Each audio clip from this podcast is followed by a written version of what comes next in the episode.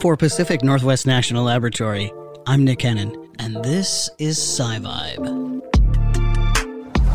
I truly believe in multidisciplinary research and the diversity. The, the greatest papers I've ever read, the, the best research are coming from people of diverse backgrounds. And that's when the real science is made. And that's what I believe in. And that's what I try to foster in my own research and in my own team. Science, technology, scientific discovery. This is SciVibe. Great show today. We have Svetlana Volkova, a chief scientist at PNNL in data sciences and analytics. Svetlana was selected to be part of a world class team of organizers behind the National Academies of Science workshop on pivotal interfaces of environmental health and infectious diseases to inform responses to outbreaks, epidemics, and pandemics. Svetlana, thanks for coming on the show today. You're welcome. My pleasure. Oh man, it's so good to have you on SciVibe.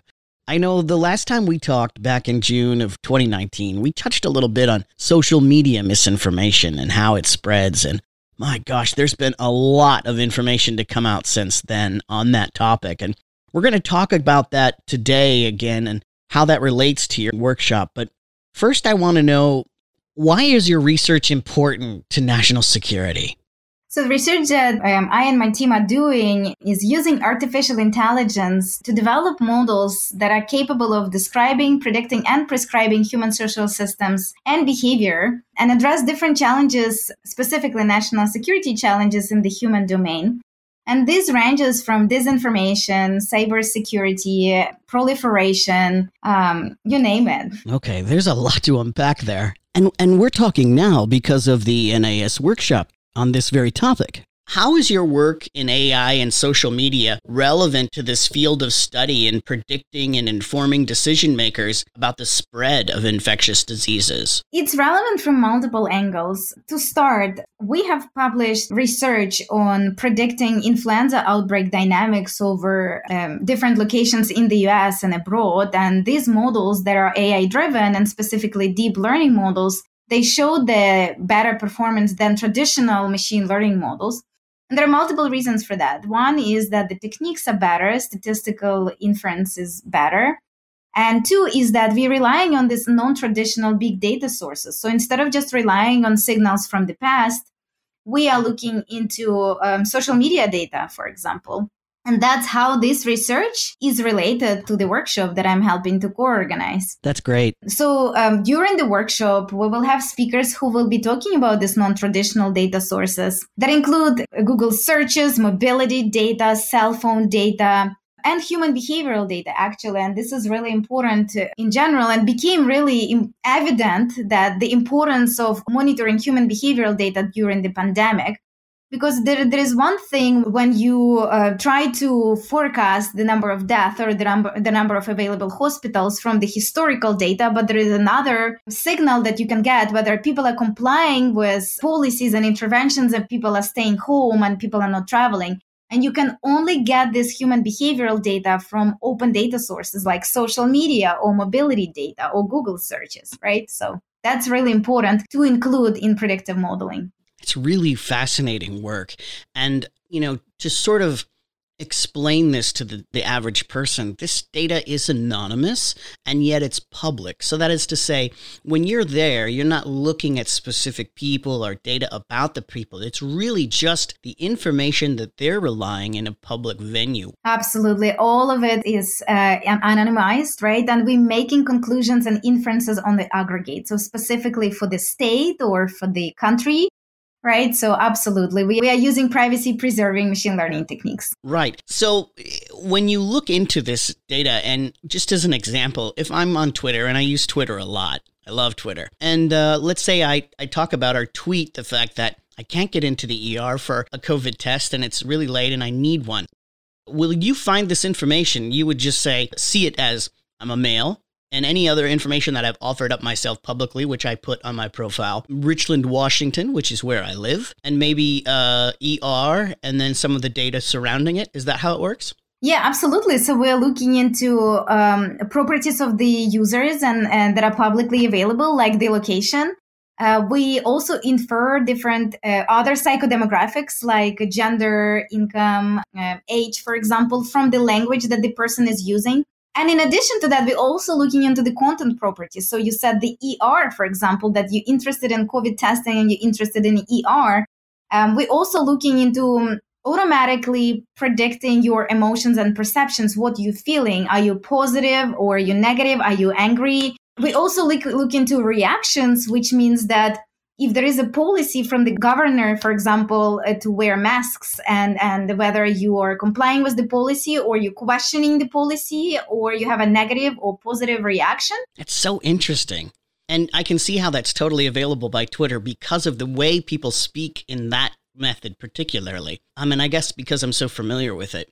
Your work has shown, though, that social media data alone is as good as historical data in predicting infectious diseases spread, and that the two are combined are a better predictive tool. So, what does data from open sources such as social media bring to the models of infectious disease spread that is missing in the historical data? It brings this human aspect that is very hard to get and very hard to measure. Um, and you're right, we showed that if you only relying on social media data, it's not as accurate as the historical data uh, by itself. But in the absence of the historical data, you could totally rely on the social media data, right? On the social data, and you can um, you can see the dynamics. You can see in real time what people are discussing and see the effects of the discussions on the outcome variable that you're measuring, for example, for the flu or for COVID. Okay, that's really good to know, you know, for perspective. Your current work includes the Watch Owl Modeling Project to better understand the effectiveness of the interventions to prevent the spread of COVID 19. What has surprised you from this work, or what have you learned about social behavior related to interventions, for example? Multiple things. So, we built that tool honestly in under two months. We had the models pre trained and uh, we just applied them to this use case that was really urgent. And what amazed me is that how the team was able to build the solution and deploy the solution so fast and then the usefulness of, of the tool, right? So the tool can help the governor in real time to decide whether to lift the policy or to keep the policy, right? So in real time, the, the decision maker can see how people are reacting um, and what are their perceptions and perspectives regarding a specific policy, right, or interventions. And we were able to do it over multiple states and, and build this tool that allows you to do this contrastive analysis. So, for example, one, one insight that we noticed is the differences across states. We see that some states are more positive than other states. And you see the dynamics and the progression. We could also see the differences across genders, demographics, ages, income. So the so the Watch Owl tool can really uh, provide real time understanding and and situational awareness during the pandemic, which is amazing. It is amazing. Watch Owl in general is just a story in and of itself, and I'm going to include a link at the end of this podcast, and I encourage you to check it out and find out more about Svetlana's work through it. Svetlana, what is uh, different about COVID 19? I know you've studied in great detail seasonal flu and other infectious diseases. Is there something different about COVID 19 and how the current pandemic has changed or altered or informed research directions going forward? Absolutely. COVID was very different. I call it um, the scientists were put in the corner and we had to act fast and think fast. So with flu, when we train models, we had tons of data. We had years of data available, years of historical data, tons of social media data. And that's how we trained our models. And in order to train good deep learning models, you have to have a lot of data to get good accuracies, right? Right. But um, with COVID, there was no training data. We barely had weeks of training data. And that was really unfortunate. But what, what I said is it made us to be more creative. Instead of only looking into historical data, we really opened our minds and we said, like, what else can we look at? Can we look into mobile data? Can we look into mobility data? And for example, social media data in terms of interventions to measure human behavior. How about searches? So we were really creative to explore these additional non-traditional data sources that we never even thought about during flu. And each country had their own ways and their own sources they looked at, uh, which was also like very interesting. And and I think right now the scientific community is well more prepared than before COVID for sure. So we acted and we had to act and we acted fast. That's really incredible. Are there instances in your past, in your entire body of work, in which you were constrained in one way or another like this? And you, like you say, open your minds and come to a, a different sort of way of looking at things? Are new discoveries found often in that way? Would say yes. COVID was just uh, the largest uh, challenge, the biggest challenge that I personally faced as a scientist. But I think every research problem, we have to be creative solving any research problem. The hypothesis that we make when we come to a problem rarely confirm, right? And the, the data is noisy and then the method is not perfect, right? So we absolutely have to adapt on the fly. We have to think about additional methods, additional data th- sources we have to look in order to improve the method. So I think it's a constant improvement, but COVID was really the biggest challenge that I faced. That makes a lot of sense. I think people forget how creative scientists are. They think of you in the lab and doing only, you know what I mean? And yet you're really these highly creative beings because you need to be, like you said, in order to achieve what you achieve. How dangerous is the spread of misinformation with regard to COVID and infectious diseases and flu and all of those things that you work on? It is extremely dangerous. And this is another reason I'm helping to organize this workshop. Um, so the, the damage of misinformation that is made in general, not even related to COVID, during COVID, it, it had a tremendous negative impact on our actions. And actions lead to bad consequences because there are more death and more sicknesses, right? Yes, right. So that's another pile of research that my team had been working on so we we worked on a DARPA project for three years, and we developed a series of analytics that can, in real time, measure disinformation and misinformation spread across social platforms. So not only Twitter, but also other social platforms like YouTube and Reddit and, and Telegram. And this measures very, um, you can think about the framework that my team developed to be multidimensional and it's looking to how things spread, how people engage with disinformation, and quantitative measures of diffusion, right? How fast disinformation is spreading, who is spreading it, for how long it's being active, how people are engaging. And in addition to that, what are the recurrent patterns of disinformation spread and what is the coordinated effort if there is one? And can we find this coordinated effort? And we use similar analysis that we developed under this DARPA program to measure COVID misinformation spread. And we looked for specific uh, misinformation narratives that the media and scientists identified. And we saw who is engaging with them and how they are spreading, how fast, and what's the consequences. But in addition to that, uh, we applied our novel analysis, causal analysis, to really explain what spreads and what does not spread and why.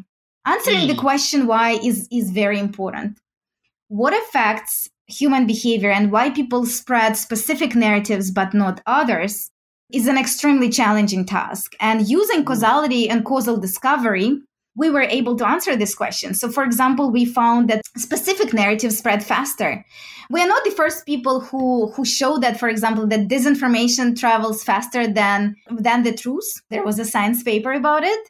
However, my team looked into explaining why and what are the triggers, what are the properties of either the sender or the properties of the content, the message that affect the spread, the speed, the scale, the engagement level. And that's what we have been working on recently. So, in, in pinpointing that, it's one way to combat misinformation, isn't it? Absolutely, yes. And are there certain, say, heavy influencers that are responsible, or is it more so that you found in your research in the message itself and how it's said and how it's delivered? Very good question. So it's both, and it depends on what property of the diffusion you're looking at. It also depends on the type of the campaign. So, for example, we analyzed and contrasted the disinformation campaign in Syria, which has uh, bad actors, it has coordinated effort, and we know that this is a foreign influence campaign.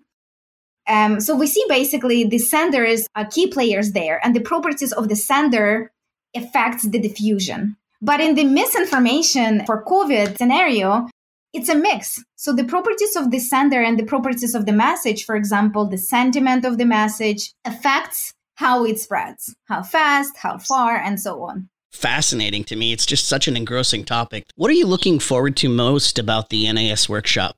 I am extremely honored to help to coordinate that workshop. First of all, I met people who I would never meet in my daily life. These are people from different disciplines, not AI people. They are uh, virusologists, immunologists, um, infectious disease modelers. And working with them and, and working with them for the last, I think, four months, preparing the workshop, I learned so much. This has been fascinating. And I'm really looking forward to the workshop because I will meet even more people with even more diverse expertise. I'm excited and pumped because we will have speakers that will bring to the table the best of the best, their best solutions to the problems like COVID and other infectious diseases, as well as their thinking and forward looking thinking to how to become proactive and how to develop technologies right now. So we cannot be where we were with COVID a year ago. And instead, we would be more prepared and more ready to the next challenge that may be in front of us in a few years. And that's what I'm excited about. That's so awesome.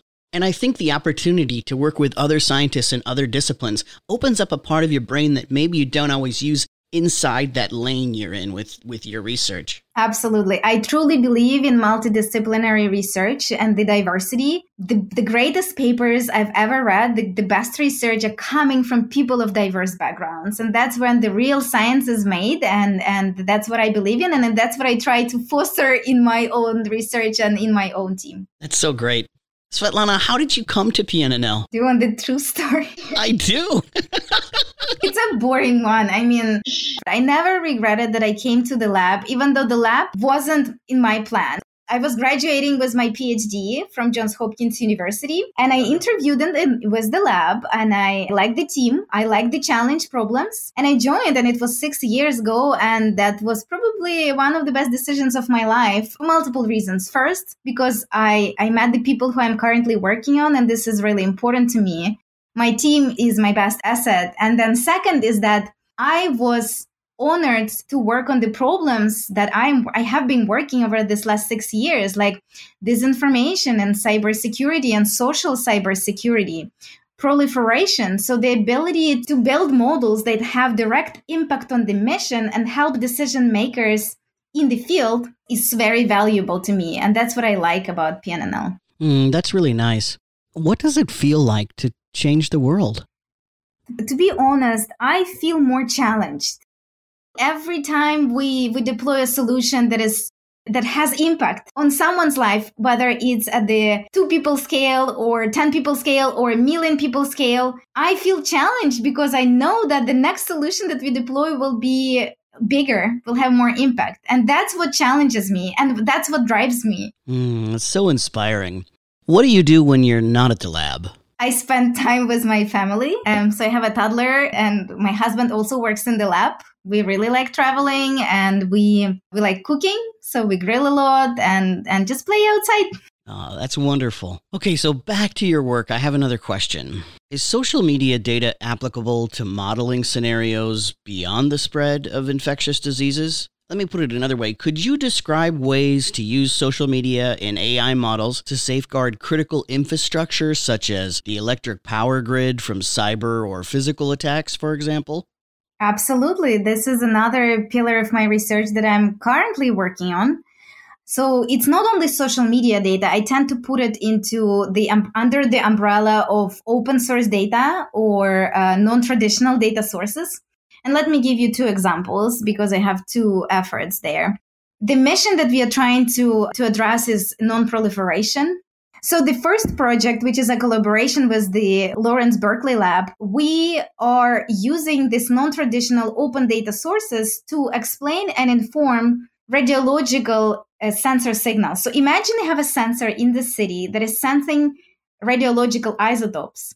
Can you use open data sources like hospital visits or construction permits that are happening in the area to explain and predict eventually the radiological sensor signals. Wow, that's incredible. This has never been done before. And and the second project that I have to impact the non-proliferation mission is looking into scientific publications. We have terabytes of scientific publications over many years in the nuclear domain and see how proliferation expertise is evolving across different countries globally. It's really, really interesting. Is there anything we haven't touched on that you want to talk about in terms of your research? So, one important part of my research that we haven't touched is model evaluation. We are developing this AI driven analytics and machine learning and deep learning models but how do they work? How are we validating them? Do we really understand how they work? Uh, and why they're making predictions they're making? Can we explain their predictions? And can we interpret model decisions? That's another pillar of research that my team is working. Uh, we are developing metrics and, and, and evaluation approaches to evaluate machine learning and deep learning models to make sure that the end user is trusting. So we're looking into several aspects of model benchmarking, robustness of the model, how the model is working under different conditions and different adversarial scenarios. Is the model fair? This is another aspect. And can we explain model predictions? So that's these are other dimensions that when we are developing these AI models, we should be looking at. Accuracy is not enough. Accuracy is good but it's far from enough. We, as model developers, we, as model creators, we have to be unbiased and we have to be fair with ourselves and with the end users of the models. And if we really need to evaluate these models to make sure that they operate reliably in the field. I can understand that, and I understand why it's so important. Absolutely. This has been so wonderful, and it's been such a pleasure to talk with you. We'll get uh, folks some details on that workshop and how they can get some more information on your research as well. Thank you so much for taking time with us and for coming on the show. You're welcome. My pleasure. Thanks for listening to SciVibe. We're dedicated to sharing the excitement of discovery if you had an aha moment while listening to SciVibe, please share and subscribe.